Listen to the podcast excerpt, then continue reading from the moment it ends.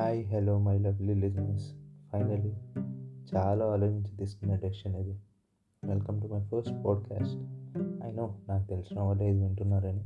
So guys you already know my insta handle so వచ్చి మీ feedback opinion blah blah blah share చేసుకోండి.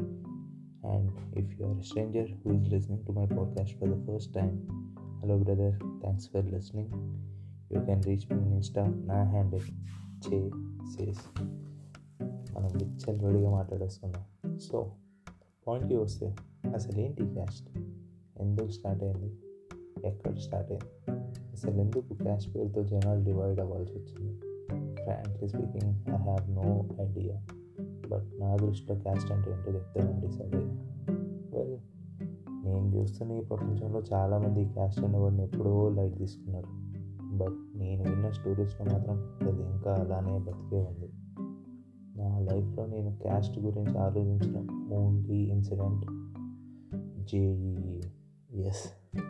నేను JEE clear చేయనప్పుడు చీదినమ్మ అనవసరం ఈ క్యాస్ట్లో పెట్టా. వాడిని చూడు నాకన్నా తక్కువ తెచ్చుకున్నాడు బట్ స్టిల్ ఆడికి నాకంటే మంచి కాలేజీలో సీట్ వచ్చింది. ఎందుకు నేను?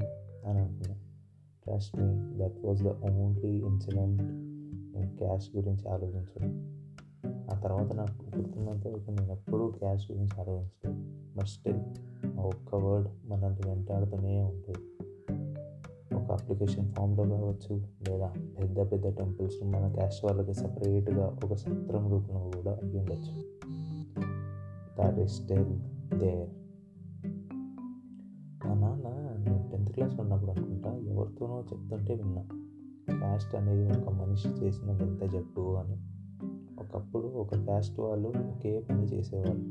లైక్ బ్రాహ్మిన్స్ టెంపుల్లో పూజ చేయడం రజకులు క్లాత్స్ వాష్ చేయడం అబ్బో ఇలాంటి చాలా క్యాస్ట్ ఉన్నాయి చాలా పనులు ఉన్నాయి. బట్ ఆ కాలంలో ఏ కులం వాళ్ళు ఆ కులం వాళ్ళు చేసే పనులు మాత్రమే చేసేవాళ్ళు.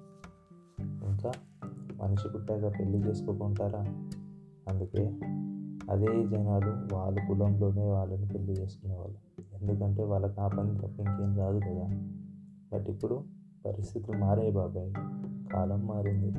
జనాలు కులం లేదు ప్రాంతం లేదు. ఎవ్వడికి ఏ పని వేస్తే పని చేసుకుంటున్నాడు. మరి ఇలా మారిన సొసైటీలో కూడా వాడు క్యాస్ట్ వాళ్ళనే పెళ్ళి చేసుకుంటున్నాడు అంటే దాంట్లో ఏ లాజిక్ ఉందో నాకు మాత్రం అర్థం కావట్లేదు. నాకు ఉన్న నాలెడ్జ్ ప్రకారం ద గ్రేట్ దాదాసాహెబ్ అంబేద్కర్ గారు మన కాన్స్టిట్యూషన్ ప్రిపేర్ చేసినప్పుడు ఈ బ్యాక్వర్డ్ క్యాస్ట్ వాళ్ళని ఎక్కువ ఆపర్చునిటీస్ ఉండేలాగా ప్రణాళికలు రాశారు.